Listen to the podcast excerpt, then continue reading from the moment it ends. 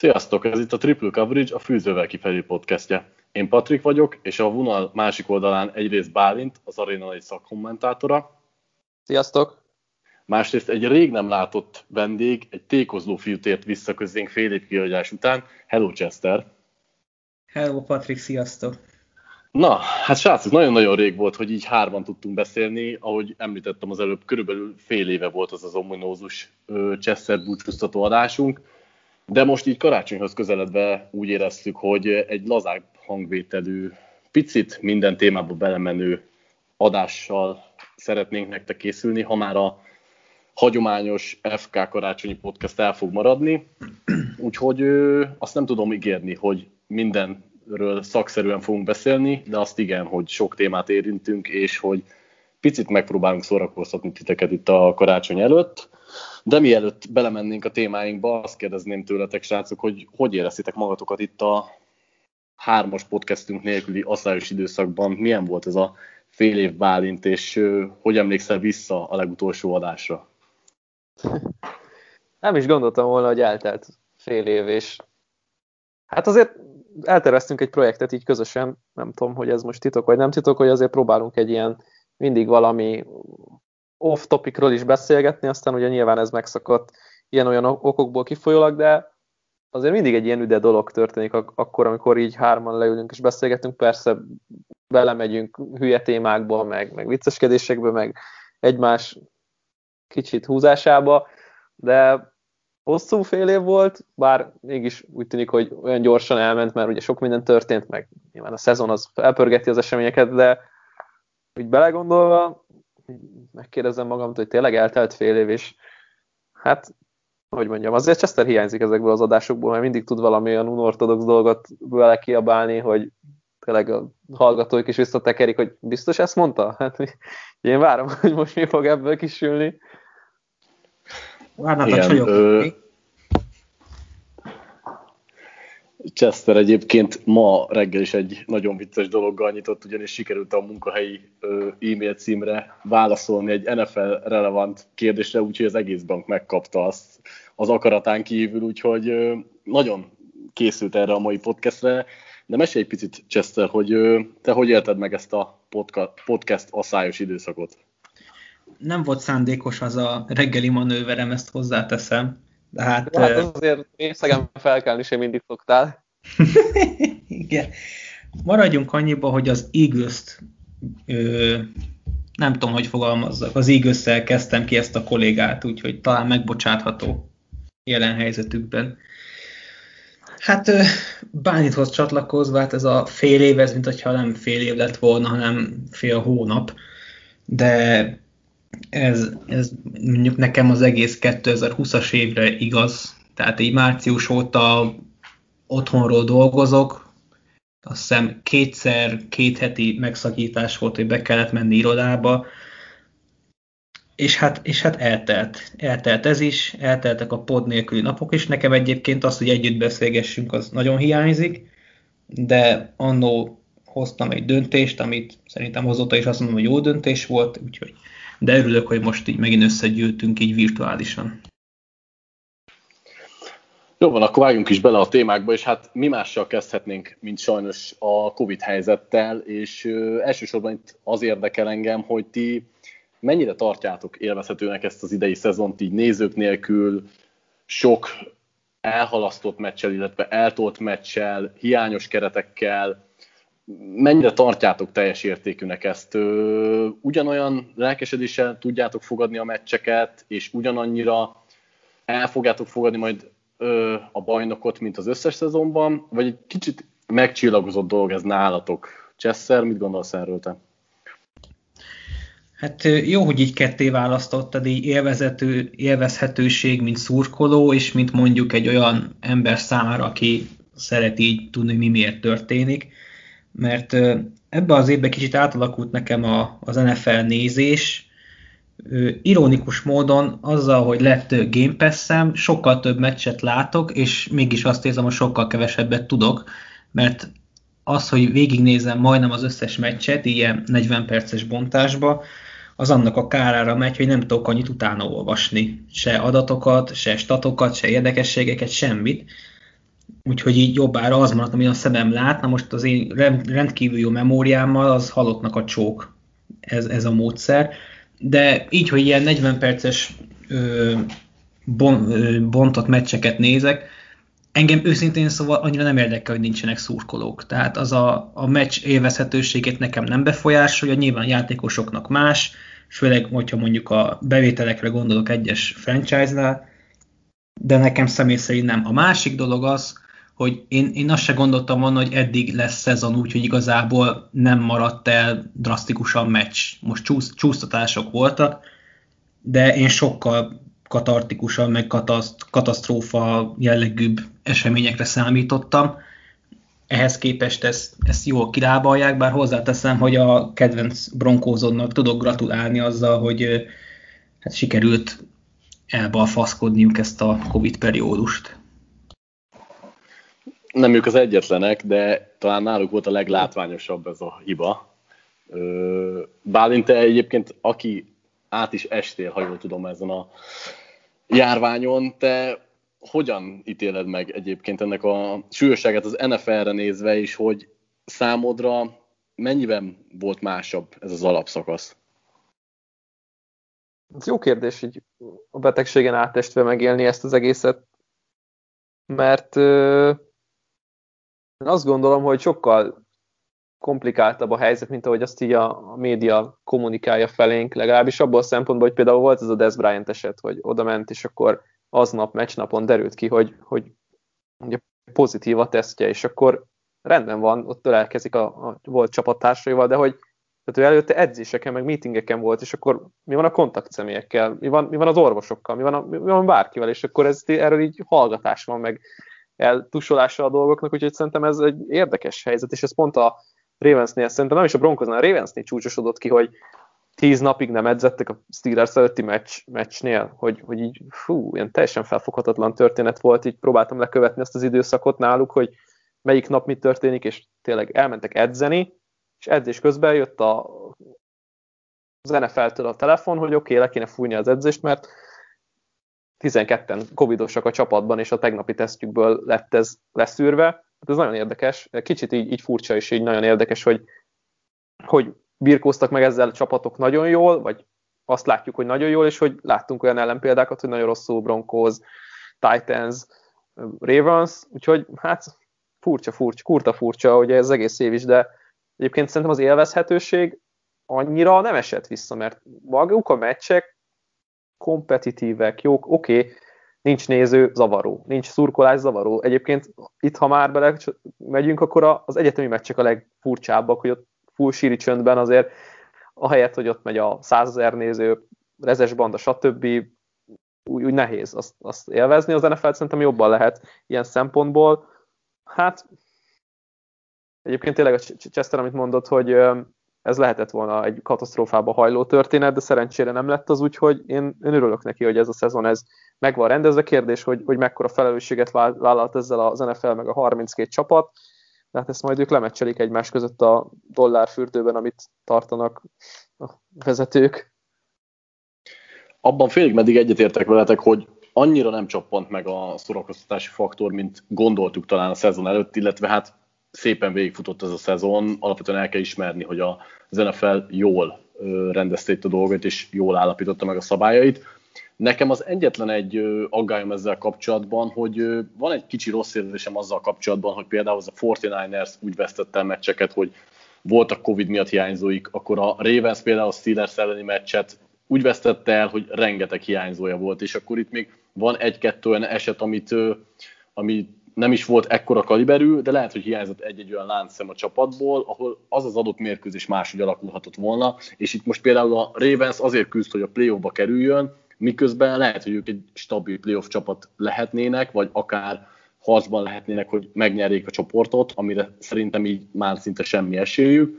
Ö, és rossz esetben előfordult az is, hogy lemaradnak a playoffról, és kérdem én, hogy akkor mennyire jó az, hogy kapunk egy Ravens nélküli playoffot, miközben lehet, hogy amúgy ők egy nagyon-nagyon jó csapat lennének, és esélyük lenne ott menetelni, viszont volt egy vagy két meccsük, amire rányomta a Covid a mérlegét, és épp ezért ott, lehet, hogy ott se lesznek a play De ugyanez hát, igaz hát de egyébként... ez a csapatnak a hibája, vagy nem tudom. Tehát részben a csapatnak a hibája, mert persze ők, ők is megszektek protokollokat, viszont olyan szinten meg nem az övuké, hogy azért könnyen bele lehet et futni itt a, a járványba, és lehet, hogy egy-egy emberük kiesett volna akkor is, hogyha nem, ha betart mindent, mert esnek emberek úgy is át a járványon, hogy egyébként nagyon-nagyon vigyáznak. Most értem persze, amit próbálsz mondani, hogy, hogy ő, alapvetően a, az, az, hogy ennyi ember megfertőzött náluk, az az ő hibájuk. De az, hogy mondjuk, nem tudom, a Petsnél és Newton megfertőzött, és ezzel kiesett az első számú ö, irányítójuk, az nem feltétlenül az ő hibájuk. És ugyanígy a 49ersnél is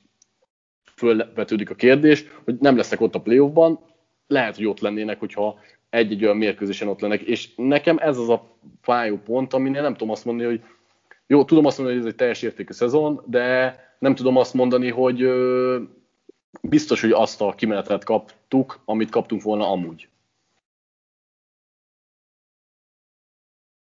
Aláírom egyébként. Tehát ezzel nem lehet vitatkozni a tényekkel, meg azzal, hogy lehet, lehetett úgy is megfertőződni, hogy nagyon vigyázott magára az ember, bár akkor most itt el lehet menni egy másik irányba, vagy egy, egy távolabbi pontról vizsgálva az egészet, hogy akkor miért nem volt bubble, miért nem volt a csapatoknak egy kvázi um, olimpiai parkjuk, vagy egy olimpiai falujuk, és akkor ott aki bemegy, az negatív, és aki ott van, ki nem megy, és akkor nincsen, tehát tényleg egy, egy, egy, egy elszigetelt történet, megpróbálni lehúzni egy szezont, nyilván nem reális, hogy februárban lesz vége, és szeptemberben kezdtük, öt hónapig család nélkül, érintkezés nélkül lenyomni egy ilyen időszakot, de azért amennyi pénzt ezzel lehet szerezni, azért lehet áldozatokat is hozni, de nyilván ez egy sokkal, öm, sokkal ilyen filozófikusabb történet. Engem kicsit a következetesség hiánya zavar így az NFL-nél, ha már ezt Patrik felhozta, hogy én azt hittem, amikor meghozták ezt a sok szabályváltozást még a szezon előtt, hogy bővített practice squad, oda-vissza járkálás, meccsnapokon is, lehet veteránokat belerakni, mármint jóval idősebb veteránokat, lehet levédetni játékosokat, tehát minden arra vonatkozott, és ugye még a sérült listát és a Covid listát nem is említettem, minden arra vonatkozott, hogy, hogy ilyen show must go on alapon, hogyha valaki elkapja, akkor old meg a bővített rosteredből azt, hogy ki tudjál állni. Én azt hittem ez lesz a metódus, és ezt van, amikor így kezelte az NFL, lásd 49ers Packers, vagy akár a Broncos Saints, de volt, amikor meg, meg úgy volt vele, hogy elhalasztja inkább a meccset. És nekem mind a kettőbe értem a logikát, csak miért van az, hogy az egyiknek ez volt, a másiknak meg az. Hozzáteszem, hogy én nagyon örülök annak, hogy nem vagyok ilyen döntéshozói körben, mert nem tudom, hogy itt mi a jó döntés és a helyes döntés, de ezek az össze-vissza döntések, ezek szerintem egyáltalán nem jók. Hát igen, ez egy sokkal komplexebb probléma annál, mint hogy mi is most megfejtjük. Nyilván nagyon sok mindent meg tudunk így fejteni hárman, főleg a csöcsök-sörök csapatok téma körben, de a koronavírus talán nem tartozik közéjük, úgyhogy evezzük egy kicsit kellemesebb vizekre még hozzá a Brady Patriots különválásra, hogyha ezt így megengednek nekünk. De csak így a Attól függ, kinek gondol... kellemes. Igen, igen, igen, igen, nyilván viccelek, de hogy ö, milyen érzések kavarognak itt bennetek, hogy ö, Brady nélkül látjuk a Patriotsot, és hogy ö, szerintetek ki járt jobban ezzel az egésszel, ö, mi látszik, hogy mennyire volt ez a dinasztia Brady körül, Belicek körül mennyire kellett mind a kettő ahhoz, hogy a Patriots fönnálljon, illetve melyikőjük állja meg jobban a helyét a másik nélkül, mert szerintem viszonylag keveset beszélnek NFL körökben erről a témáról, pedig én azt hittem, hogy ez ilyen kulcs kérdése lesz ennek a szezonnak, aztán mégsem. Bálint? Nekem nem, nekem ilyen közömbös érzésem van azzal kapcsolatban, hogy ilyen Brady elhagyta a New Englandet, nyilván a te bankszámlád ez megérzi, hogy nem tudsz mindig a pet spreadre fogadni vasárnaponként. Más oldalt kell ilyen, fogni. Ilyen insider dolgokat is megosztunk. Ez egy nagyon-nagyon jó kérdés, hogy a Pets vagy a Brady féle oldal kamatozott, tudta jobban kamatoztatni azt, hogy ugye külön váltak. Talán mind a kettőre az az igaz, hogy, vagy az, az, az jó válasz, hogy egyikük sem. Tehát az a házasság az úgy volt jó, ahogy van, mégis tönkrement, és most csak a második lehetőségben keresik a boldogulást. Talán, talán Brady jobb, jobb helyzetbe került egyébként, hogyha így tényleg el akarjuk vágni a kérdést, és akkor egy igent meg egy nemet mondani, vagy egy alt meg egy bét, mert mégiscsak egy, egy kompetens csapatba, jó kiszolgáló személyzettel, jó védelemmel, hát egy fejlődő pályán lévő csapatba került, még ami a Patriotsnál történik, az nem biztos, hogy a, a fejlődő pályának a felfelő szárnyaló íve, hanem inkább egy ilyen, egy ilyen újjáépülésnek a, a, a kezdete, vagy a, az újjáépülésnek az egyik korai szakasza, és ö, azt láthatjuk egyébként, hogy Cam Newton nagyon úgy tűnik, hogy nem a megoldás, hanem a híd Brady és a következő ö, vélhető franchise arc között, úgyhogy, úgyhogy ha, ha így, így véleményt kell mondani, akkor azt mondom, hogy Brady jobban járt, és jobban nyitva van neki a, az ablak, mint más csapatoknál, akár csak a Chargersre gondolunk.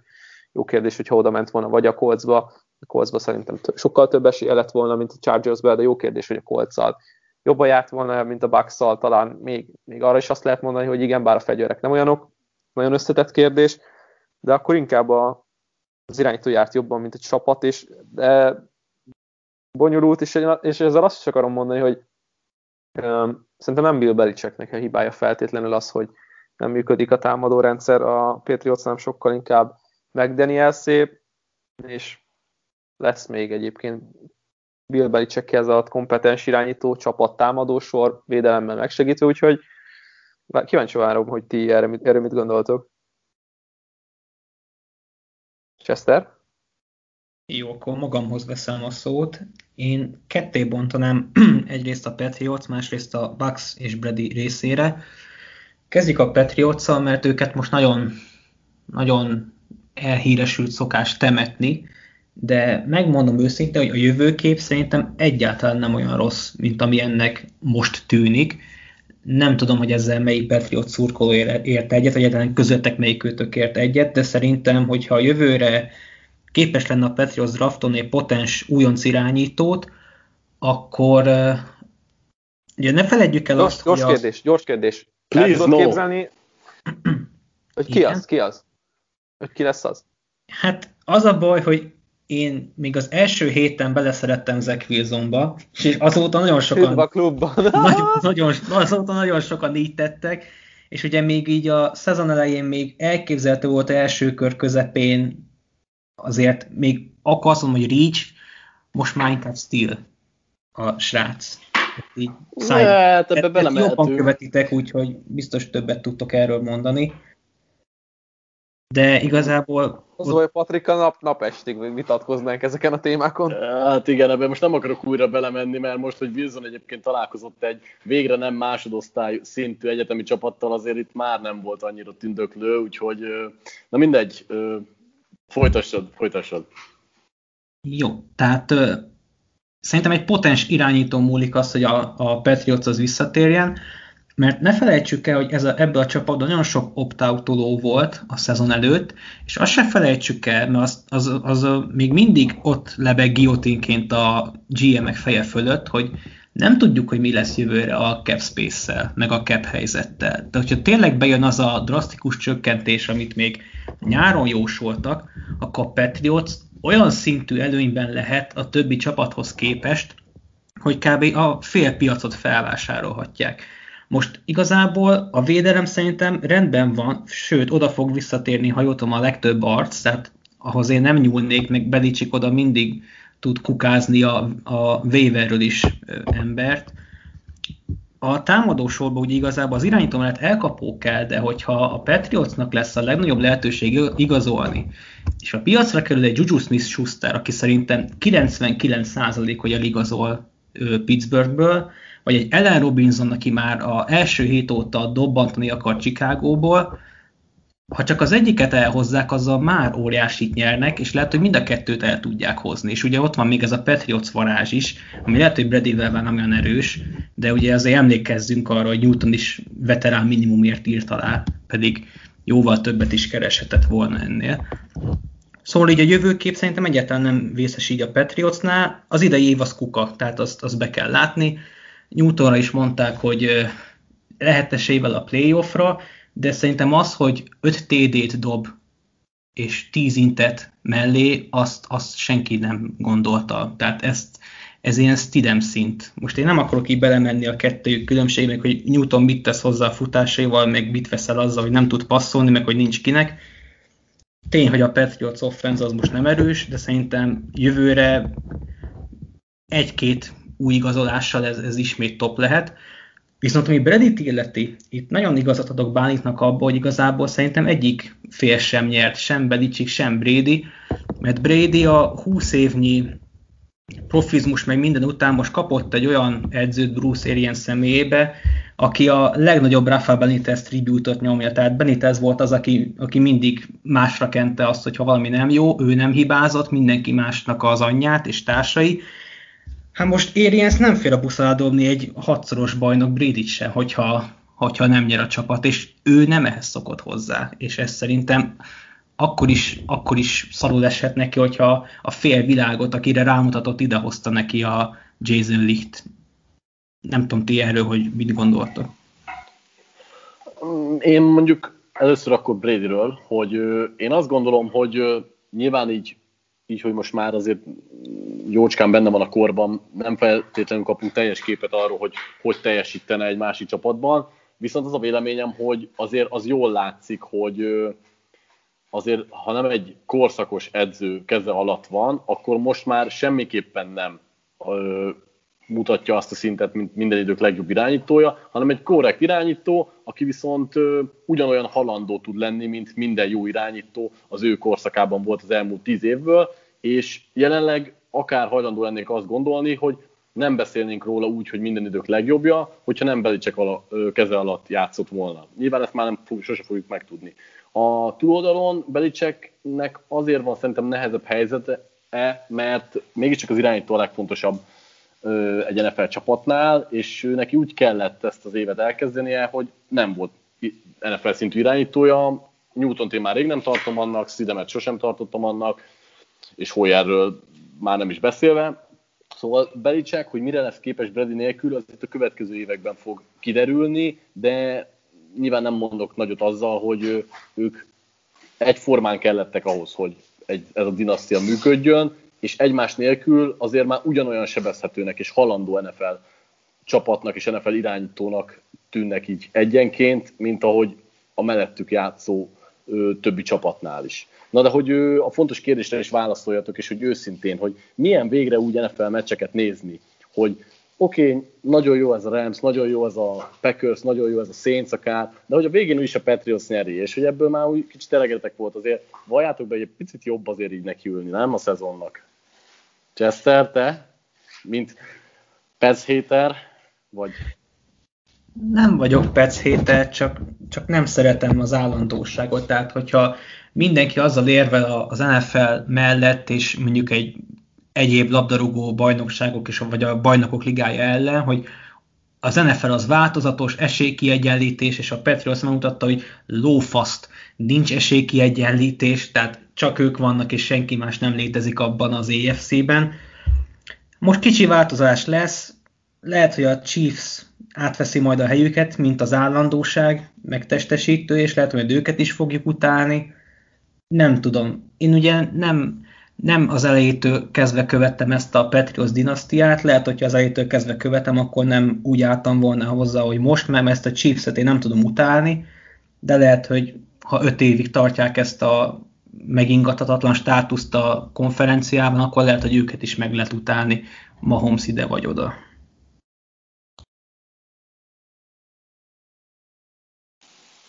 Én nem voltam ilyen, hogy mondjam, perc héter sose, meg nem is zavart, hogy ők Na, most, hogy már szakkommentátor vagy, most már jön rögtön a pisziskedés.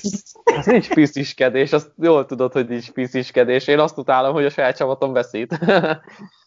De nem tudom, tehát nyilván jobb lett volna, hogyha az elmúlt 20 évben a Super Bowl-oknak csak a 10%-át nyerik meg a 20 helyett, vagy a 25 helyett.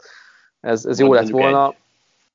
Vagy egy, vagy nulla, nyilván, de, de engem szerintem az egyébként nagyszerű abban a korszakban, amiben mi felnőttünk, mint NFL szurkolók, hogy hogy ezt megtapasztalhattuk, mert tényleg ez egy nem, mondom, nem, nem, nem szeretem a Patriotsot nekem, nem tudok velük azonosulni, nem azért lettem NFL rajongó, mert a Patriots nagyon jó volt, de hogy tényleg látsz egy olyan dolgot, ami teljesen kivételes a sportoknak a történetében, és nem csak azért, mert Brady hat gyűrűt nyert, hanem hogy milyen rivalizációkat szült az ő nagysága, vagy az ő, vagy a Patriotsnak ez a felemelkedése. Ott volt Manning, azok a párharcok, azok a mérkőzések, kétes döntések, nagyon, nagyon kiélezett mérkőzések az EFC-ra a, a harc.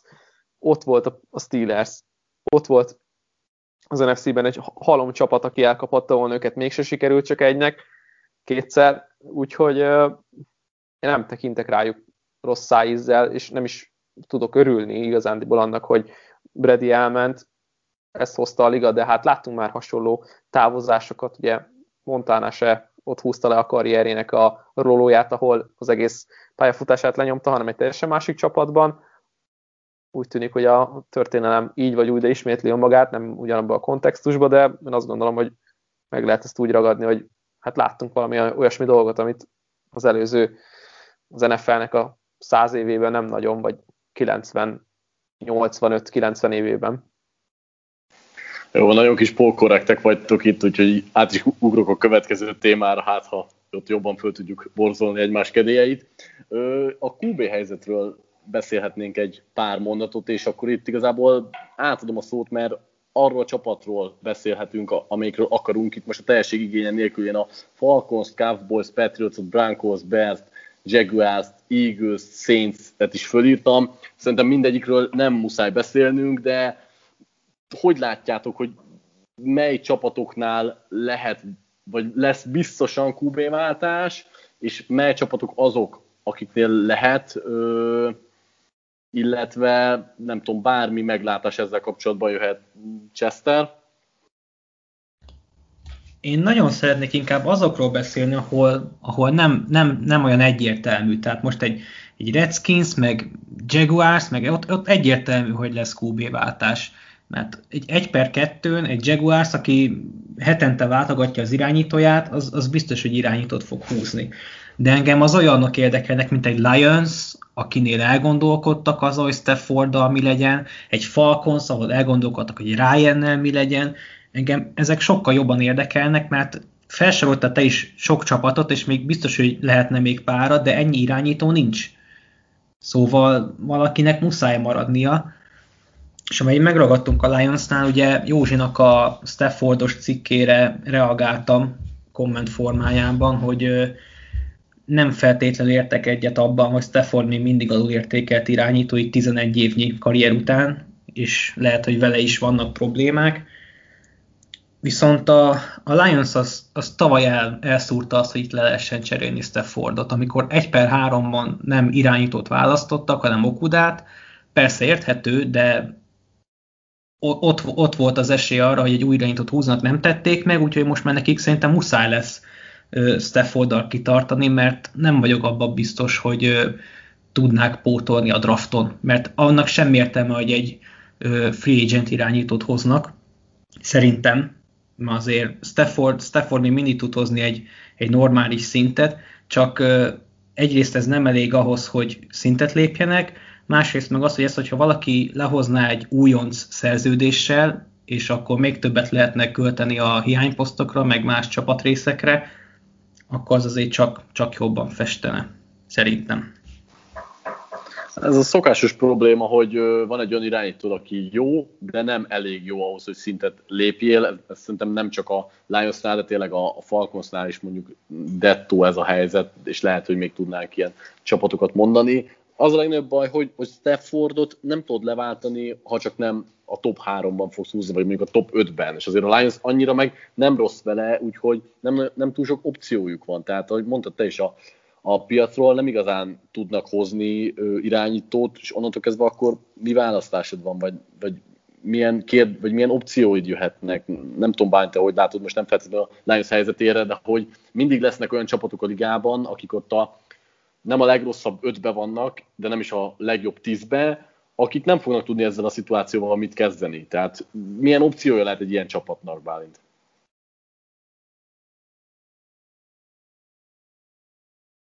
Érdekes a kérdés, mert tényleg lehet-e free agency-be találni olyan csiszolатlan gyémánt, gyémántot, aki, aki majd megváltja a franchise-t? Hát, csere útján talán, de free agency-ben nem, nem hiszem, nem, véletlenül egyébként.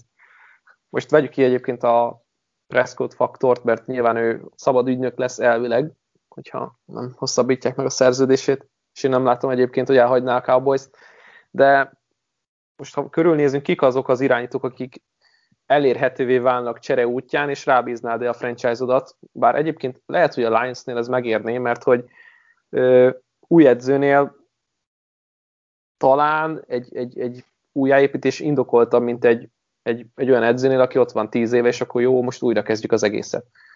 És hát most nem látom magam előtt egyébként azokat az opciókat, hogy ki, kire érné meg lecserélni Staffordot úgy, hogy ugye semmi más körülmény nem fog megváltozni, nem, nem lesz több pénz a csapatnak, nem lesz több draft joga a csapatnak, stb.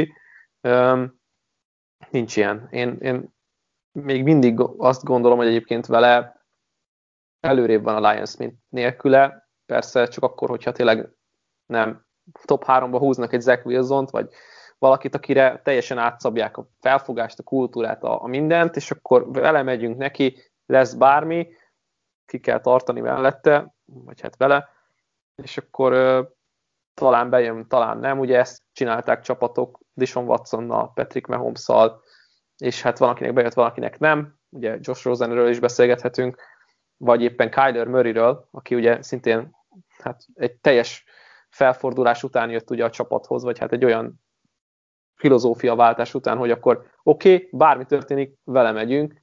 Hát a Lionsnél meg volt tényleg tavaly ez a lehetőség, idén nem lesz meg, jövőre nem lesz meg, és akkor kérdés, hogy meddig fogják fizetni Staffordnak a, a fizetését. Jó, akkor bedobok egy másik csapatot, ahol érdekes lehet ez a kérdés, de egészen más ügyből kifolyólag. A Bearsnél van kettő QB, és viszont mind a ketten rosszabbak még Staffordnál is messze, ugyanakkor annyira jó a csapat, hogy vagy ahhoz elég jó a csapat, hogy nekik se legyen esélyük a, a draftról hozni Kubit. Itt mi lehet a helyes döntés, mert van kettő irányító, itt még az is probléma, hogy azt sem tudod, hogy melyiket tedd be éppen, mert melyiknek lesz olyan háthendje, hogy éppen lehoz egy jobb mérkőzést, és akkor folyamatosan cserélgeted őket, így igazából nem lehet elindulni sem egy úton, hogy akkor most melyikre szabjál játékokat, kiben bízzál meg, egyszerűen talán még rosszabb a helyzet, mint a Lions esetében, mert Trubisky meg Foles is rosszabb irányító Staffordnál, még sincs esélyed mit kezdeni velük. Chester?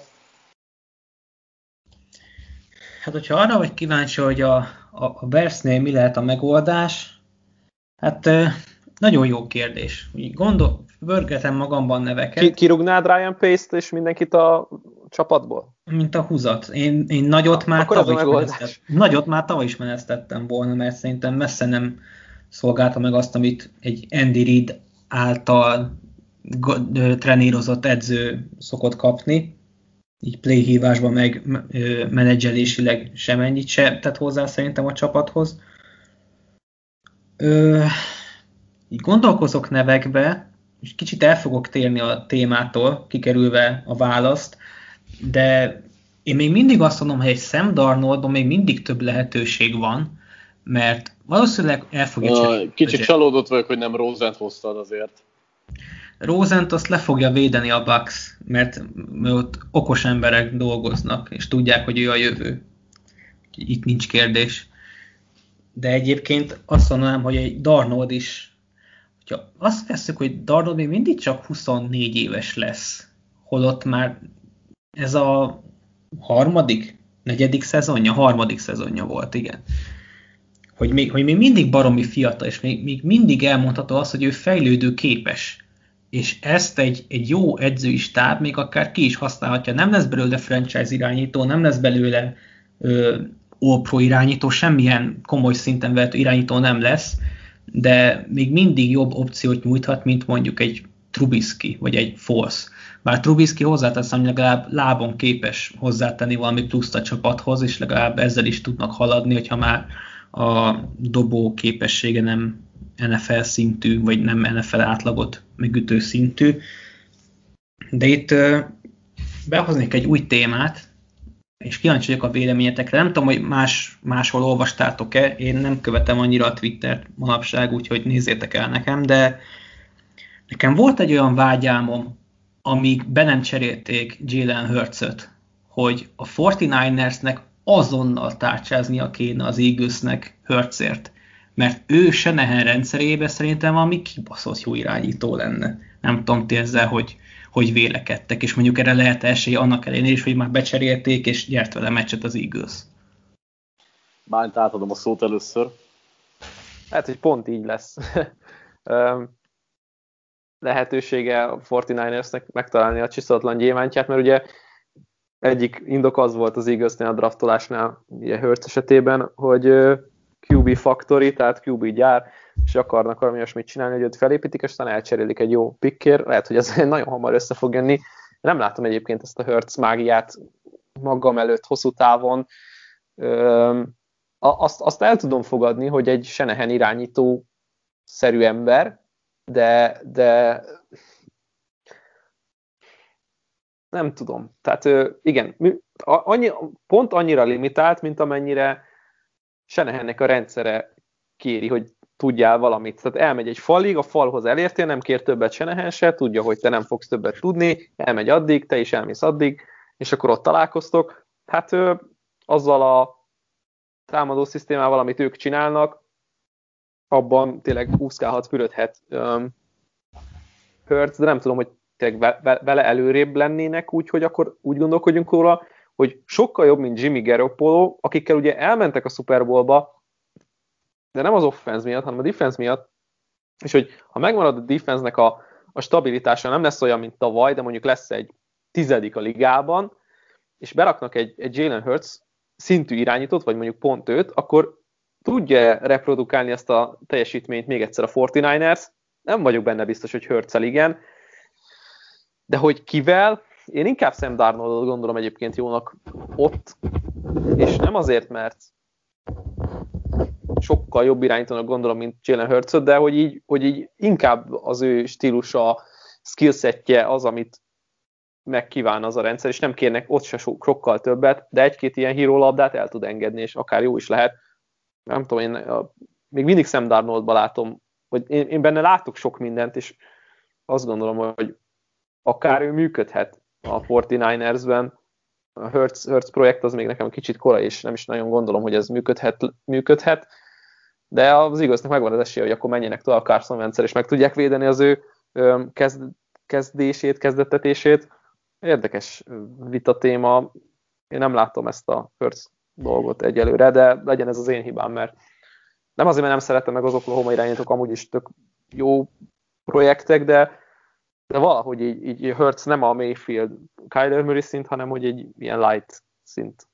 Nem, nem az a szint egyébként, de az a mobilitás, amit ő tud nyújtani egy Senehen és egy Senehen által használt rendszerbe, szerintem az, az jobb, mint amit Garoppolo hozzá tud adni ez az offensehez. Nem, nem azt mondom, hogy nem azt mondom, hogy Hertz itt izé 5000 yardot passzoló irányító lesz, de simán hozta egy olyan szezont, mint mondjuk tavaly Lamar Jackson ami egy MVP címet ért. Super volt nem, de szerintem egy Chanel rendszerben egy Hertz simán lehet egyszer valamikor egy MVP kaliberű irányító.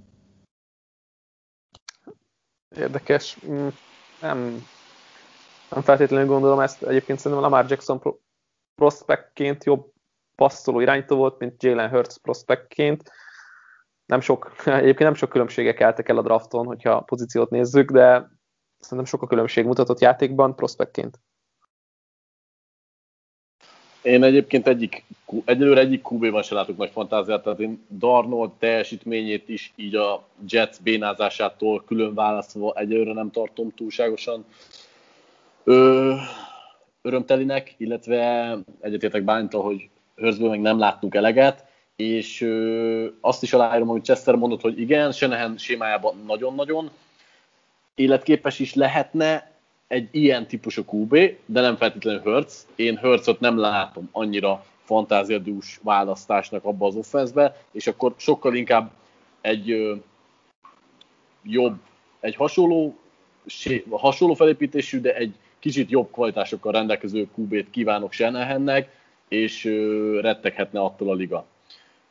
még utolsó gondolatként, és tudjátok, hogy mennyire szeretek a Brankosról beszélni, bedobnák egy ilyen témát, hogy, és rengetegszer érintettük, de most még utoljára szerintem beszéljünk erről így Lok idénye kapcsán, hogy most itt az utolsó meccsen mutatott valami életjelet, de hát ez természetesen igazából semmilyen, semmilyen jó érzésű ember nem hajlandó elhinni, hogy ez az igazi teljesítménye, és nem az, amit az alapszakasz eddigi ö, meccsén láttunk, hogy mennyire nehéz valójában egy GM helyzete, mert nagyon sokan LV fejét követelik, hogy már lassan nem is tudjuk mióta nem láttunk normális QB-t a, a Brankosnál, de hogy mit tud csinálni, vagy mit tudtunk volna, mit, ti mit csináltatok volna másképp, mint LV, mint hogy megpróbálkozott a szabadügynök piacról, majd néha a draftról is húzogatni QB-kat, és benragadt ebben a mocsárban, anélkül, hogy bármikor is mondjuk, jó, egyszer a top 5-ben húztak, és akkor ott volt Csáb, nyilvánvalóan kecseptetőbb variáció volt, de hogy sosem volt olyan helyzetben, hogy a drafton nagy, top QB-t húzzon, sosem volt olyan helyzetben, hogy a szabadügynök piacon top QB-t elhozzon, mit tud ilyenkor csinálni, és ti mit csináltatok volna másképp az ő helyében? Bálint, hol, hon, honnan közelítenéd meg ezt a témát?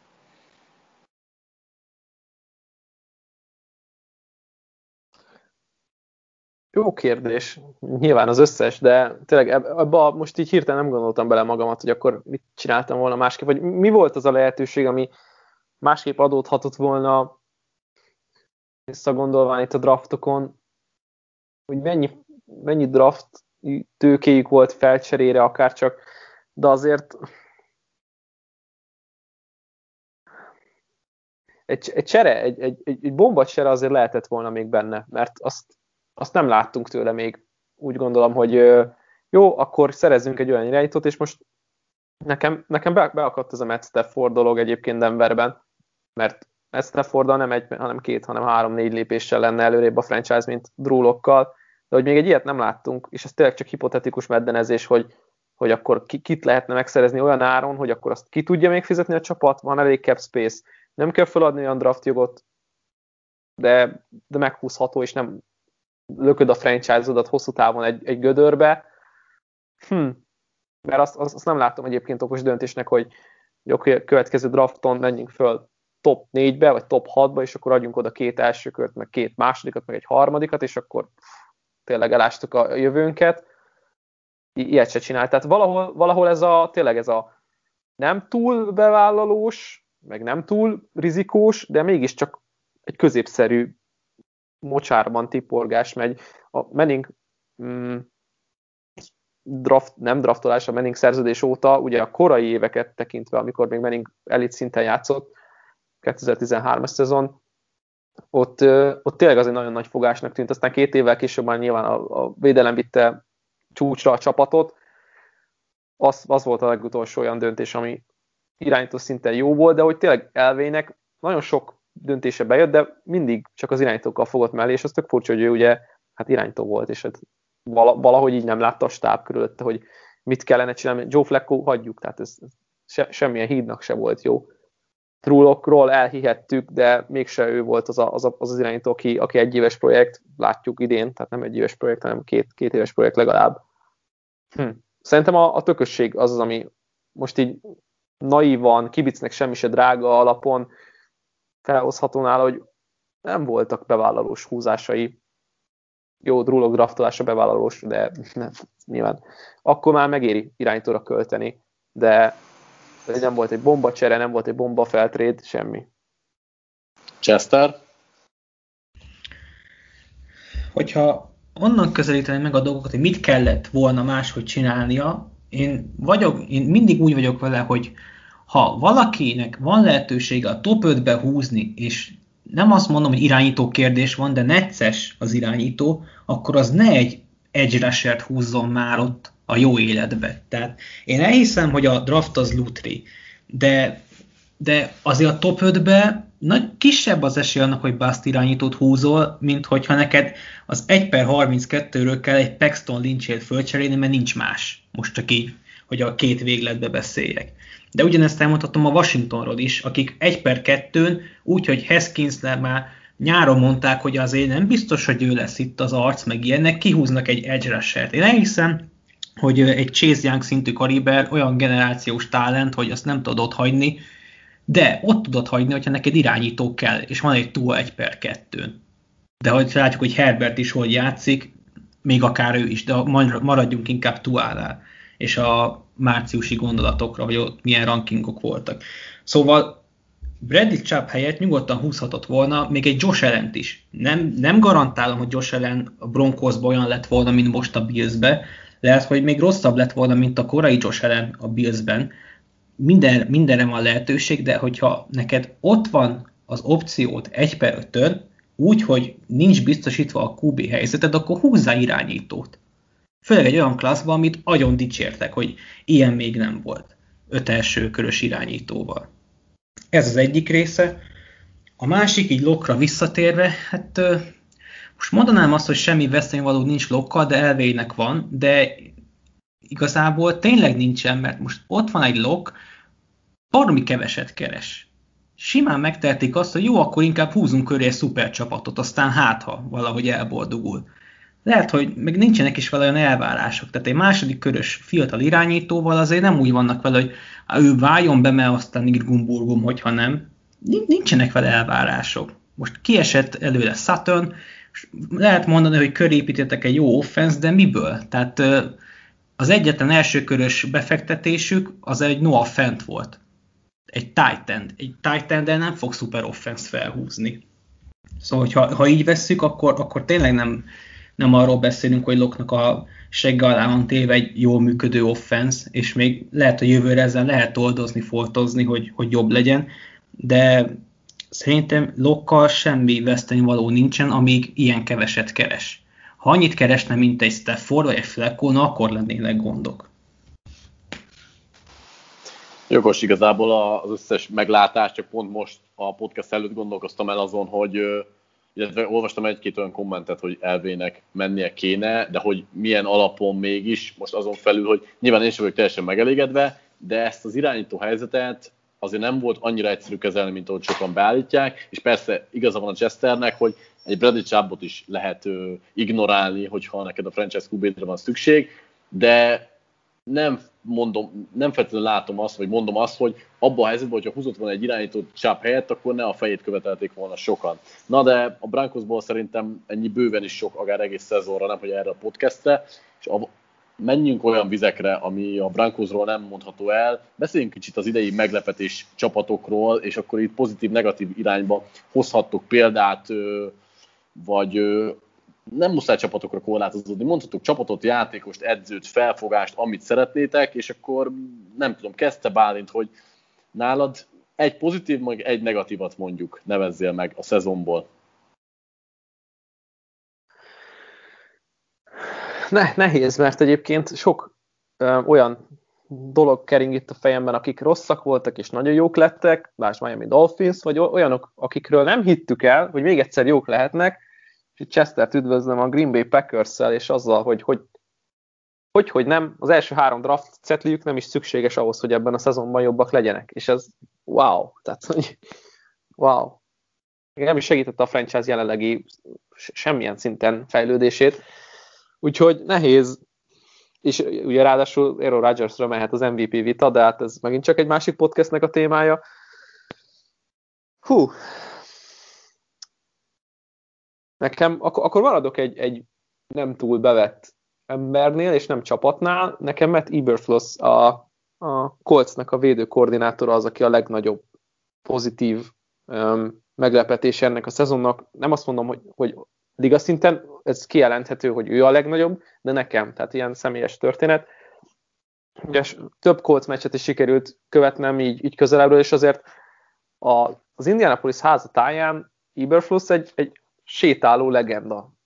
Egy, egy olyan ember, aki, aki olyan kultúrát teremtett a védelemben, amiért ölni tudnának a játékosai, de tényleg tűzbe mennek érte, és ez hallatszik a rádióinterjúkon, a zoomos interjúkon, hogy kiáll Darius Leonard, és azt mondja, hogy ha kell, embert ölök ezért az emberért, és, és tényleg így van, és látszik a, a csapatnak az egész hozzáállásán, illetve a védelemnek az egész hozzáállásán, hogy ők úgy vannak összerakva, úgy vannak összeszerkesztve, mint egy Super Bowl védelem. Az más kérdés, hogy a támadósor mellettük nem olyan, de hogy ők Super Bowl tudnának nyerni, csak úgy, mint a tavalyi 49ers védelem volt. És ugye ez a tragédiája a Coltsnak, hogyha lenne egy Riversnél egy picivel jobb irányítójuk, akkor minden adatot körülöttük, hogy megnyerjék a Super Bowl-t, mert jó, a támadósor kicsit döcögös, de egy jobb irányítóval ez egy sokkal jobb csapat lehetne. És ezt köszön, vagy ennek, vagy hogy mondjam, tehát Eberflussnak köszönhetik, hogy a csapat ott tart, ahol, mert csak az offenzel nem mentek volna semmire. Egy hat győzelmes csapat lenne, vagy hét győzelmes csapat lenne, és sokkal több ö, van most bennük, és egyébként én el tudom képzelni azt, hogy ő következő idényben, és ez lehet, hogy egy másik témára is átcsap, főedző lesz, és szólít maga mellé egy hasonlóan fiatal támadó, felfogású támadó koordinátort, akikkel együtt kézen fogva mehetnek majd egészen magasra, és biztos, hogy van olyan GM a ligában, aki úgy képzeli el a csapat újjáépítését, hogy egy erőskezű védőkoordinátor lesz a főedző, és mindent megkap a, a támadó koordinátor,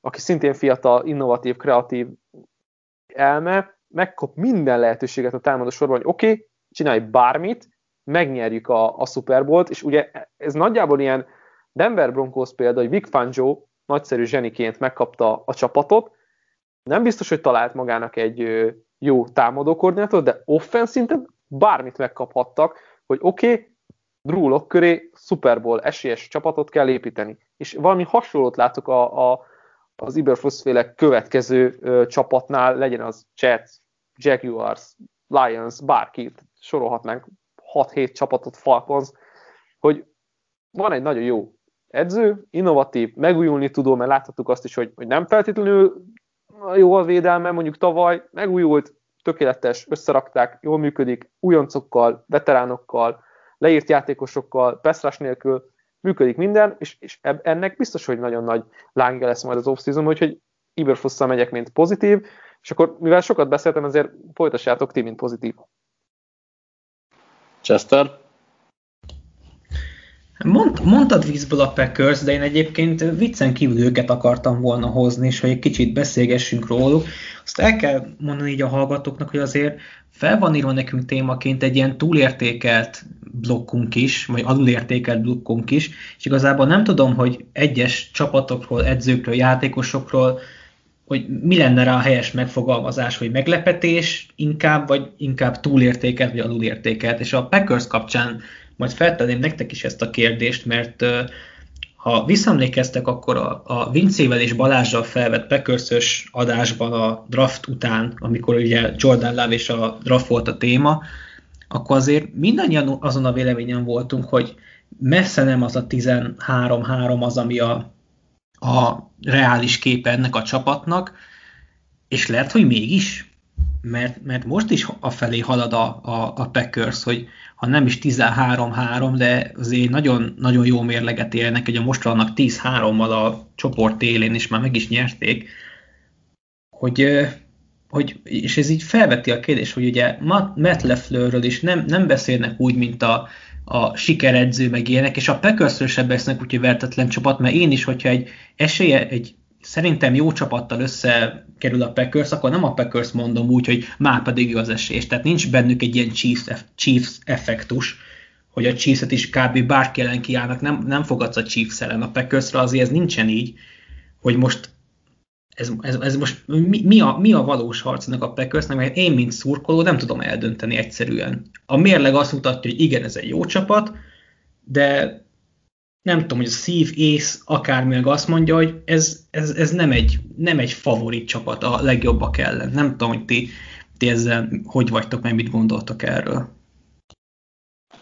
Én azt gondolom, hogy amelyik csapatnak Rodgers, Aaron Rodgers az irányítója, azzal szemben inkább mindig az az elvárás, hogy 12-4, 13-3 vagy 11-5 körül hozzon, mint hogy ennél lejjebbi szinteket képviseljen, mert azért mindannyian szerintem úgy vagyunk vele, hogy Rodgersnek a gyengébb évei ellenére is a liga valaha volt egyik legjobb képesség irányítója, skilleket tekintve szerintem még Bradynél is mindenki előrébb sorolná. Jó, az elbakott szurkolókat leszámítva mindenki előrébb sorolná, szóval inkább azok az évek voltak csalódáskeltőek, és akkor itt az edzőkben kell keresni a hibát, amikor nem ez volt a cél a Packers részéről, és nem ezt tudták megcélozni, mert szerintem ahol, ahol egy ilyen irányító van, ott igenis ennek kell, hogy legyen mindig a, a célnak, és jól mondta Bálint is, hogy igazából kidobott draft pickekkel, illetve hát jövőnek áldozott draft pickekkel, hogyha kedves akarok lenni, fejlődött akkurát ez a gárda, hogy most tényleg annyival jobb képet mutat idén, hogy pozitívan tudunk beszélni róluk, szóval szerintem nem történt csoda, végre egy olyan edző került Rodgers mögé újra, aki nem teljesen inkompetens a jelenlegi modern futballban, úgyhogy én, én itt nem is keresnék feltétlenül ö, nagy varázslatokat. Én nálam a Packers ennyi, ennyiről szól. Mindazonál... Igen, de te betennéd Leflört a top 5 edző közé? Mert most mondod, hogy nem inkompetens edző, de, de Lefleur sem az az edző, aki azt mondta, hogy ő top 5 a ligában. Nem tennéd ö, mint, mint innovatív, támadó felfogású edző, betenném valószínűleg, olyan szinten nem tenném be, hogy egy szervezetet, egy NFL organizációt több éven keresztül nagyon nehéz a felszínen tartani, igazából pár edző kivételében nem, nem is láttuk, hogy mire képesek. Mint egy idénybeli edző, lehet, hogy betenném már most a több ötbe, mert megmutatta, és mutatja hétről hétre, hogy igenis ért ehhez a játékhoz annyira. Az a baj, hogy Pedersen óta, aki egy évben meg tudta ezt szintén mutatni, nyilván jó koordinátorokkal együtt, kicsit óvatosabban bánok ilyen jelzőkkel, hogy top 5 meg meg nem tudom, de igenis, ha idénybeli edzésről van szó, akkor Lefleur lehet, hogy ott van a top 5-ben. Én, én egy olyan kérdést címeznék nektek, hogy, hogy a Packersnél maradva, és ez szerintem egy ékes példa, hogy organizációt GM-től a, a, a főedzőn át a két mondjuk koordinátor, de inkább menjünk a pozíciós edzőkig, lehet, hogy nem mindenki ismeri az összes pozíciós edzőt, nyilván én se a ligában név szerint, de hogy ha csak nézzük a GM főedző, két koordinátor kultúrát, akkor a Packers top 5 van-e? És szerintem igen. És ez itt a nagyon fontos. És itt bukik meg lehet, hogy a Philadelphia Eagles. Ez, ez jogos. Tehát mint, mint szervezet, tényleg azt mondom, Tehát, hogy, hogy a kultúra, amit próbálnak teremteni Butenkusszal, az, az az két év alatt úgy kiforta magát, hogy ezt a csapatot lehet elitként kezelni, és még akkor is, hogyha vannak hiányosságok, elkapó, tudom én, védőfal, közepe, Pestrás, Pestrás mondjuk pont nem, linebackerek tök jó példa, de hogy, így, hogy maga a kultúra, amit kialakítottak, az, az top 5. Tehát, és akkor ezt nézzük meg, és akkor ennek a feje, vagy ennek az egyik, hogy mondjam, alkotó eleme Lafleur és nem edzőként vizsgáljuk őt, hanem mint, mint vezető, mint, mint, mint kulturális, a kultúrának megalapító személye. Viszont azt is hozzátenném, hogy szerintem, mint csapat, a tavalyi Packers az jobb volt. Az idei Packersben Rodgers a jobb, mert a védelem az idén nem jó.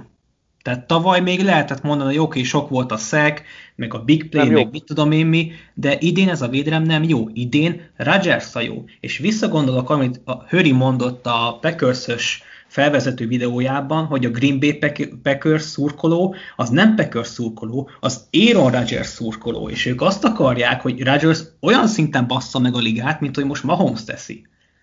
És most úgy, úgy bassza meg a ligát, mint ahogy Mahomes teszi. És látod, hogy a Packers az jó. És er, visszacsatolok Patrickra is, aki meg azt mondta, hogy egy jó, Rogers, egy jó Rodgers ellen nem fogad az ember, mint ahogy régen jellemezte ez a, ezt a Packers-t.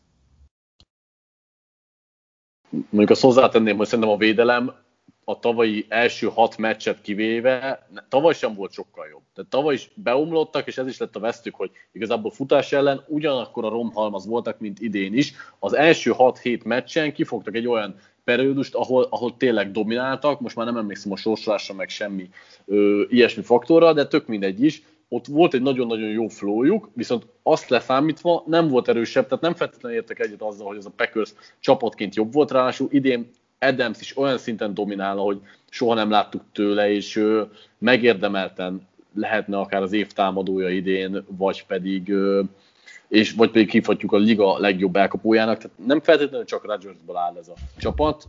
Azzal egyetértek azért Chesterrel, hogy igen, amit elmondtál erről az egészről, az, az teljes mértékben megállja a helyét, hogy, hogy, ez, hogy Rodgers itt a mozgatórugója mindennek, mm, de nem feltétlenül volt jobb szerintem a tavalyi csapat. De amit te mondasz, az, az most is azt, azt támasztaná, amit én mondok, hogy Adams is milyen jó, de ezek egyéni teljesítmények, nem csapat. Azt viszont hozzá kell tenni, hogy az, hogy ilyen elkapó brigáddal is ilyen jó Rodgers, az viszont meg Lafleur érdeme. Ezt nem lehet tőle elvenni. Jó, ö, kicsit itt a Packersről is túlbeszéltük talán a, az időt, úgyhogy mondok én is egy csapatot, bár kicsit szkeptikusan állok még mindig hozzájuk, és itt akkor egyszerre egy csapatot és egy játékost is mondok, akik pozitív meglepetést hoztak, és ez a BS és Josh Allen, akik hát számomra nem látható fejlődésen mentek keresztül, mert hogyha erről a Bills-ről gondoltam is, hogy jók lesznek, akkor azt tudtam feltételezni, hogy az védelmük olyan jó lesz, mint tavaly, és Josh Allen kicsit fejlődik. De most az történt, hogy Josh Allen kurva nagyot fejlődött, helyette a védelem egy picit visszaesett, viszont ö, talán a mai modern fociban jobban kell egy így hasító támadósor, mint egy nagyon-nagyon jó védelem, úgyhogy ez a Bills szintet lépett, és bár mondom, szkeptikus vagyok, tehát még mindig nem hiszem el feltétlenül róluk, hogy ők a rájátszásban is úgy fognak menetelni, de az kétségtelen, hogy nem feltétlenül középcsapatként gondolunk már rájuk, és ellen is sokkal jobban teljesít, mint gondoltuk. Mm, nehéz megmondani egyébként, hogy mi az oka ennek az egésznek. Nyilván itt ki kell emelni Déból szemét és Brand Déból támadó koordinátor szemét is, aki szerintem nagyon-nagyon jó gameplant rakott itt Ellen mögé, viszont Ellen mechanikája, dobótechnikája is nagyon sokat javult, tehát itt ez a kettő együttese az, ami okozta itt a Bills felemelkedését. Aztán, hogy tényleg elhiggyük-e ezt, ahhoz szerintem meg kell várnunk a rájátszást.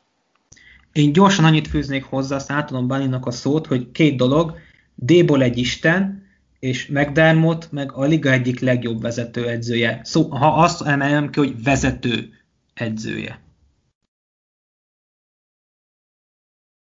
Visszakanyarodnék a kulturális kérdéshez, és hát most azok a franchise-ok felemelke, vagy azoknak a franchise-oknak felemelkedését látjuk, ahol nagyon erős kultúra van, összetartás, e-, egyezés, GM edző, vagy GM főedző, főedző, koordinátori szinten, koordinátori pozíciós edző szinten. Tehát ezt látjuk a Billsnél is, semmi mást. És egyébként nekem egy picit ilyen Kansas City Chiefs vibe adnak, hogy, hogy van egy átlagon felüli védősor, meg egy nagyon erős támadósor, akikkel lehet menetelni, és tényleg felpakolnak 50 pontot, ha kell, és nem feltétlenül gondolom azt, hogy a Steelersnek fel tudnak pakolni 50 pontot, de egy EFC döntőben, de, de tényleg nagyon-nagyon jó kezekben van, és hogyha már tényleg így beszélgetünk, akkor Brian Debolnak a következő állomás az egy vezetőedzői pozíció lesz, mert mi, mi más lenne. Um, igen, leírtuk Josh allen és én is megkövettem magam, sokkal, sokkal, sokkal többet mutat idén, mint amit láttunk tőle. Ez egyfelől a természetes fejlődésnek a, a jelensége, másfelől nagyon jó mm, edzői, koordinátori, segédedzői munkának a, a kiteljesedése, úgyhogy igen, én nekem egy sikertörténet a Bills. Most oké, hogy a védelem visszaesett, nem lehet tartani azt a szintet, amit mondjuk tavaly, tavaly előtt mutattak, de hogy ezzel a védelemmel és ezzel a támadósorral a Buffalo Bills szerintem el tud jutni a Super Bowlig. És ha már itt a vezetőkről beszélünk, mivel nagyon úszunk az időben, ezért átlépnék a következő témára, de részben marad, tudunk is beszélni, szerintem a csapatokról is, hogy vezetőedzők itt ugye már az év közepén sokan elhagyták a csapatukat, de még hozzájuk csatlakozhat Géz, Maron, Taylor, akár Lin, Fangio vagy Pederson is, és a helyükre pedig olyan emberek jöhetnek, mint Joe Brady, Brian Dable, Arthur Smith, Matt Eberflus, Brandon Staley vagy Patrick Graham, és akkor még ilyen finomságokról, hogy Lincoln Ryan például nem is beszéltem. Szóval mm, kiket tudnátok elképzelni, és mely csapat élni itt már bármint félig meddig pedzeget a témát, úgyhogy akár kezdheti is ő, hogy a felsorolt nevek közül, és akkor még ide sorolhatjuk Erik Bielniemit is, hogy a megnevezett emberek közül kit tudna elképzelni vezetőedzőnek, akár már jövőre, sőt, beszélünk arról, hogy kit az, akit már biztos a jövőre el tudná elképzelni vezetőedzőnek, és melyik csapatok élén. Hát ez a ilyen összekötős feladat a füzetben, hogy akkor kösd össze a, a jót a másik jóval, ez érdekes, de szerintem nagyon sok embert felsoroltál, akik potenciális vezetőedzők lehetnek jövőre, vagy úgy kezeljük őket, mint vezetőedző jelöltek. Ugye Bieniemi a, a, leg, a, a top egy, szerintem a, a legegyértelműbb dolog. Én nagyon azt látom, hogy ő a New York Jetsben fogja megtalálni a jövőjét, és hát megkapja Trevor Lawrence-t, akivel szerintem el lesz egy ideig. um, nagyon jó helyzetben vannak azok a, a csapatok, akik most ugye ott a draft tetején vannak, és egyfelől új vezetőedző, másfelől új iránytól vár rájuk, és ezt egy nagyon jó general manageri döntésnek kell majd követnie, vagy, vagy megelőznie, inkább úgy mondom, mert hogy van egy, tegyük fel kirúgják, vegyük a New York Jets esetét, kirúgják Joe Douglas, lesz új general manager, ugye ez a kérdés most mindegy, a személy lesz a general manager, aki kiválasztja BNM-ét, hogy legyen ő a főedző, ő megválogatja a koordinátorait, edzőit, és eldönti, hogy milyen rendszerrel, mivel szeretne nekifogni Trevor Lawrence fölépítésébe. Ugye ez a legfontosabb, hogy hogy szeretnék a franchise-t újra építeni az irányítójuk körül. Én őt gondolom egyébként ugye az első számú kandidánsnak, mint a, a leg, legtöbbet keresett főedző, de tényleg lehetne sorolni, akár nem csak, úgy nyilván itt koordinátori szinten kell gondolkodni, de nem hiszem, hogy egyébként lesz idén főedző, aki jön az NFL-be, pont a Covid miatt, mert ugye nem láttunk kompetens szezont Lincoln Riley-tól se idén, hiába Big 12 döntő, meg, meg Spencer Rattler, meg stb., meg Imágia, de hogy én azt gondolom, hogy a nagyon magasra tartott, nagyon kompetens, playoffba jutó csapatoknak a, a felkapott koordinátori lesznek azok, akiket ugye elvisznek, de volt elviszik, Iverfust elviszik, szerintem Robert Szale is ott lehet egyébként, mint Dark Horse, akit elvisznek majd főedzőnek, mert romhalmazból épít olyan csapatot, akik még, még mindig tudnak meccseket nyerni rájátszás csapatok ellen, úgyhogy fú,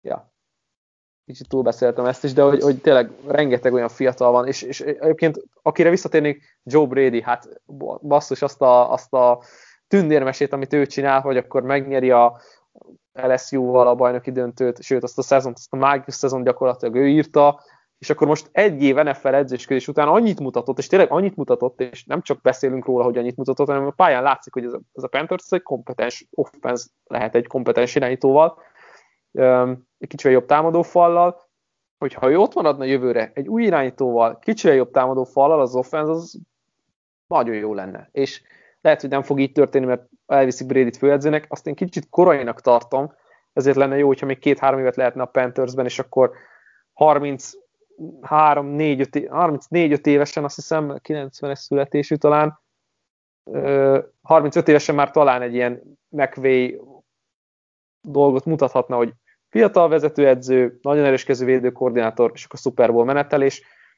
Érdekes lesz. Én azt gondolom egyébként, hogy jelenlegi NFL-ben a fel, támadó felfogású koordinátorok kerendőbbek lesznek, mint a védők, de mégis védőkből láttunk egy csomójat, hogy, hogy kihoztak egy nagyon jó dolgot abból a rendszerből, vagy abból a keretből, amit kaptak, de mondjátok meg, hogyha nem mivel tényleg szorít az idő, ezért lehet, hogy kicsit csapongós, ezzel megpróbálok mindenre kitérni. Most nekem az álompárosítás, hogy a Chargers kirúgja Lint, és minden hetet hét országon tartó kincset felajándébolnak, hogy Herbertből csinálja meg az új Josh allen Mert szerintem nagyjából hasonló skillsettel bír a két játékos, talán ellen egy picit jobb lábon, de, de szerintem minden adott lenne ahhoz a Chargers fegyver azanájában is, hogy egy olyat hozzon létre, mint a Billsnél. Ez az, ez az egyik. A, a másik az, hogy ugye, ahogy Patrik is mondta, a mai modern, nevezzük modern NFL-nek azért a támadó foci dominál, és azért van egy Bienemi, egy Arthur Smith, egy D-Ball, vagy akár ugye Joe Brady is, mind, mind a négy olyan offenzív koponya, vagy koponyának tűnik, ami, ami azért elvihető lenne egy olyan franchise-hoz, aki, akinek jó irányítója, jó irányítója van. Most például, hogyha egy Falconsra gondolok, akkor én biztos nem védő orientált vezetőedzőbe gondolkodnék, akár Ryan lesz ott, akár nem, az az offense, egy jó offense, kell egy jó kapitány fölé, és akkor az offense képes meccseket, vagy akár csoportot is nyerni, akkor is, hogyha ilyen gyatra védelme van. A Texans ugyanezt, tehát egy Watsonhoz nekem nem merjenek egy védő beállítottságú vezetőedzőt hozni, mert felvágom az elémet konkrétan.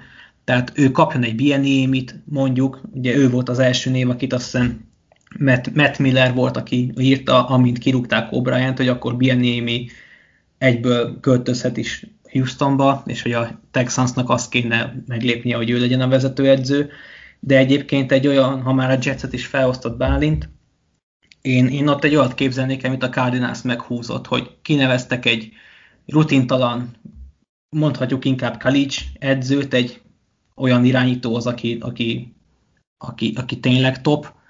Én simán kinézem azt, hogy egy Trevor Lawrence megkap egy Joe Brady-t, hogy akkor alkossátok meg ugyanazt, amit a Cardinalsba csináltak, csak sokkal jobban, mert egyébként Kingsbury az nekem óriási csalódás idén, ha már ejtettük ezt a témát. És hogy a harmadik szemesre is kitérjek, ugye Robert Szelet említetted, hát szerintem a 49ers modellje az, amit, amit nagyon, nagyon sokan példaértékűnek gondolnak. Ugye ne felejtsük el, hogy Szale az első két évében szerintem mindenki elküldte volna a picsába, tehát semmilyen nem volt az a védelem. Senehent azért nem kérdőjelezték meg, mert oké, hogy nem nyert a csapat, de azért látták, hogy az offense ez, ez működhet, hogyha nem sérül le a fél keret. De a Lynchnek is két év után kérdéres volt a hírneve, Szalának meg végképp. Tehát nem tudom, hogy volt olyan szurkoló, Fortinány szurkoló, aki azt mondta, hogy ennek az embernek időt kell hagyni, és látod, hogy bejött. De én, én azért őt még vezetőedzőnek nem. De én, én inkább kockáztatnék egy Joe Bradyvel, mint egy Szalável de ez lehet, hogy az én hülyeségem. Na hát, de fura, hogy Adam Gaze egyikőtök sem említette, hogy szeretné valamelyik csapatnak az élén, ez igazán furcsa. De hogyha már Gaze szóba hoztam, akkor arról mi a véleményetek, hogy a most leköszönő edzők, akik megbuktak Patricia akár, vagy Quinn a Falconsnál, bennmaradhatnak a liga körforgásában, mert ugye sajnos sok olyan rossz esetet láttunk, hogy egy-egy ilyen megbukott edző még évekig felfelbukkant egy-egy csapatnál, sőt ez még a mai napig van, és hogy mennyire gondoljátok ezt problémának, ahelyett, hogy a csapatok megpróbálnának fiatal, akár az egyetemről jövő mm, edzőket, vagy támadó koordinátorokat kinevezni. Mennyire féltek ettől, Chester? Hát ö, szerintem ezek az edzők azért nem maradnak meg, mert Ron Rivérát hoznám fel, aki, aki az iskola példája volt annak, hogy valami me- egy megfáradt kapcsolatnak az eredménye volt az, hogy neki távozni kellett, mert Rivera egyáltalán nem rossz edző. Egy olyan, egy olyan Andy edző, Reid, nem? Akár. Tehát tényleg. Ja. Ő, ő, szerintem azért ő azért egyedi eset maradjunk annyiba, de, de igazad van egyébként Bálint. De hogy Rivérára visszatéve azért ő nem rossz edző, csak egyszerűen már megfáradt az a kapcsolat. És tudtuk azt, hogy elmegy Washingtonba, és megint képít majd egy jó kultúrát. Kérdés, hogy mennyire fog, vagy mennyi időbe telik az, hogy ez egy sikeres csapat legyen, de lehet, hogy az idei év be akár már első évben is összejött, ugye most ők vannak a csoport. Ö, hogy, hogy mi lesz Gézzel, meg mi lesz ezekkel a pernahajderekkel, én igazából egyedül azt, azt, azt gondolnám jónak, hogy amint Anthony Lynn szabad lesz, valaki igazolja le őt running back edzőnek. Mint a futókkal művel, az szerintem páratlan a ligába. Tehát nézzük meg, hogy mit művelt egy Austin Eckellerből úgyhogy ott volt egy Melvin Gordon. Tehát egy, egy, egy undrafted szituációs special teamer, néha beálló játékosból megcsinálta a liga egyik legjobb running backjét. Mert a futókhoz ért. Én, én őt running back azon nyomban elvinném, hogyha ha kikerülne a piacra. De hogy mondjuk egy Patricia, egy Queen, én, én bennük már nem látom azt, hogy, hogy koordinátori szinten egyáltalán nem, esetleg ilyen pozíciós edzőként még valahova elvinném őket, de Egyébként... Nagy, nagy bizodalmam nincs bennük.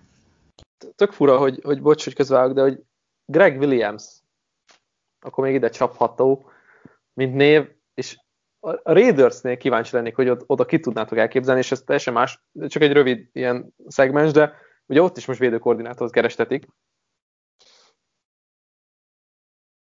Én Greg Williams-et nem akarom már az NFL-ben látni. Elég volt. Én, én nem, nem, nem tartom őt rossz szakembernek, de már elegem volt belőle. Nem, nem, nem, kell, nem kell már ő a ligára.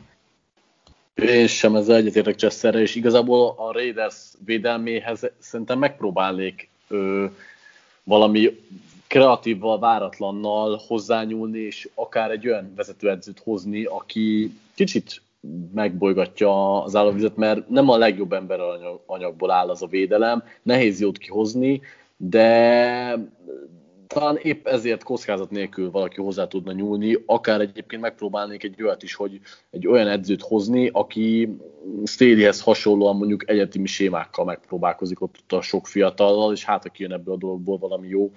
Mm, nem igazán lehet szerintem ezzel most bukni jelenleg.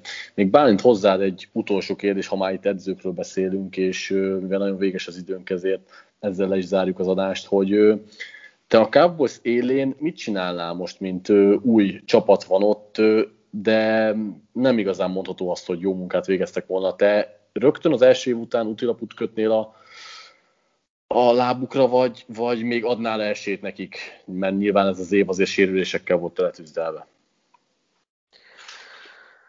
Hú, hát ha, ha érzelmem, érzelem gazdag énemet szorítom meg, akkor akkor én mindenkit kirúgnék abból a vezetésből, akik jöttek ugye 2020-ra, semmi nyomát nem láttuk annak, hogy képesek megújulni, újat mutatni, a rendelkezésre álló, nem sérült állományból valami jót csinálni.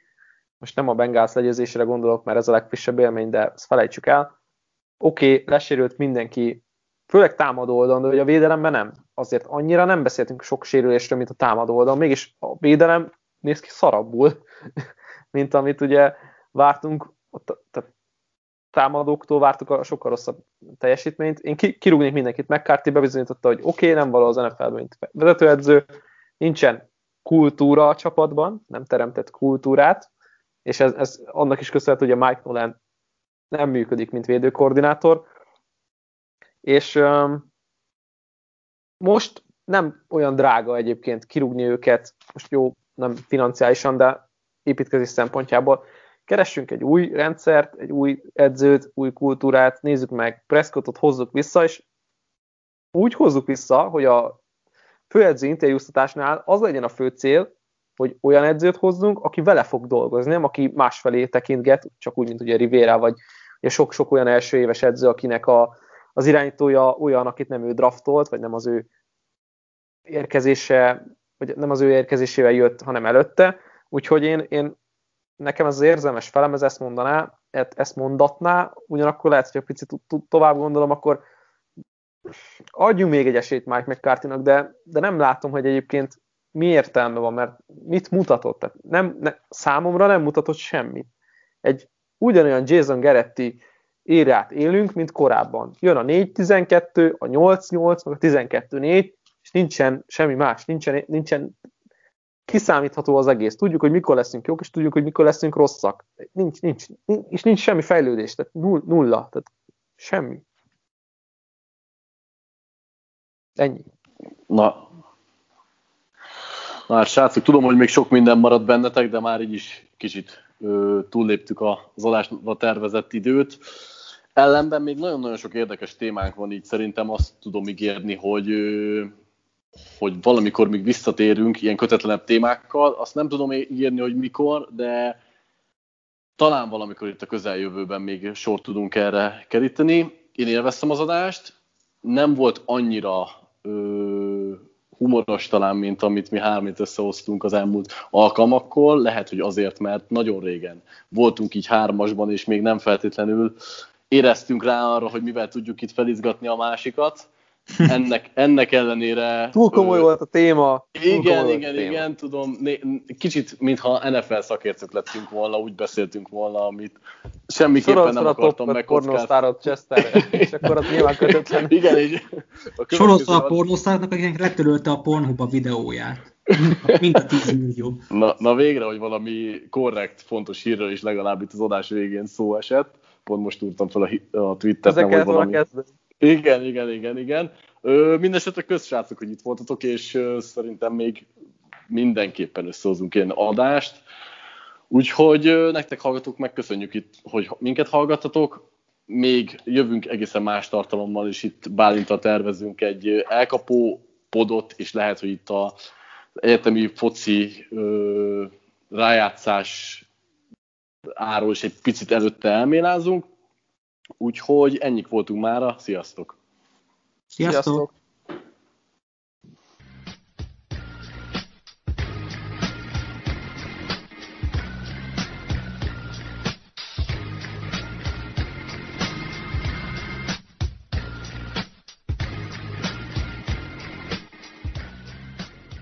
Ha más podcastekre is kíváncsi vagy, hallgassd meg a Béton műsor ajánlóját.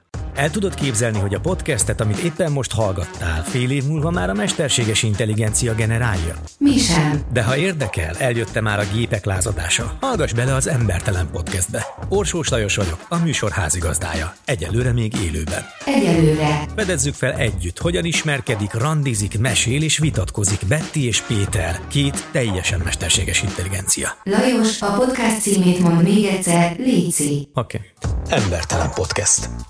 Ez a műsor a Béton közösség tagja.